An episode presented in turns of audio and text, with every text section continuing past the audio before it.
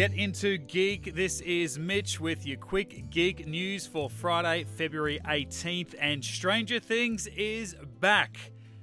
Well, it will be. Netflix finally announcing overnight the release date for season four. If you can believe it, it has been two years and four days. I went and had a look this morning since the first teaser trailer for season four. But now we have a confirmation of a date. May 27, we are heading back to Hawkins and probably a little bit of Russia too, no? But we are not getting it all on May 27th. Just like they did with Ozark, Netflix are releasing season 4 of Stranger Things in two parts. Volume 2 will release on July 1, so a 5-week gap between what we can only guess is two sets of 4 episodes. The streamer also confirming that season 5 is in early development and just as creator showrunners the Duffer Brothers have been telling us since before season 3 came out, season 5 will be the show's last. Also on season 5's, The Marvelous Mrs. Maisel has been renewed for a fifth season, just hours before season 4 premiered on Prime Video.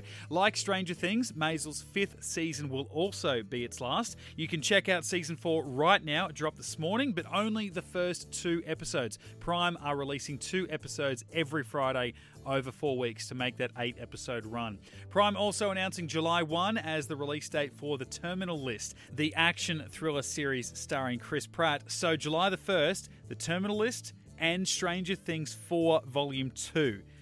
Let's just write off that whole weekend now, shall we? Yes? Now, while Netflix is splitting one season into two releases, FX is dishing out two seasons in one year. Atlanta, starring Donald Glover, will debut its third season on March 24th and then the fourth season in the back half of the year. But in some sad news for fans of the show, confirmation season four will be the last. A double hit of music news for some upcoming Star Wars Disney Plus series. Nicholas Britell, who worked on Cruella with Disney and also with the HBO series Succession, will be composing for Rogue One prequel Andor, starring Diego Luna.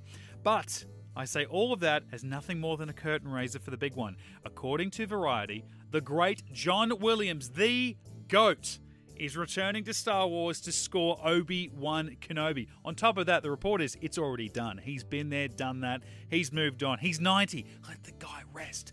Now, we have had some great music in Rogue One and The Mandalorian, but John Williams is the sound of Star Wars, and we get at least one more time with him listening to that as of May 25 when Obi Wan Kenobi debuts on Disney Plus. And Game of Thrones author George R. R. Martin has revealed that filming on the House of Dragon series has officially wrapped, and we are seeing that later this year. That's all for your Quick Geek News on Friday, Feb 18. We will be back tomorrow with more Quick Geek News. Get into geek.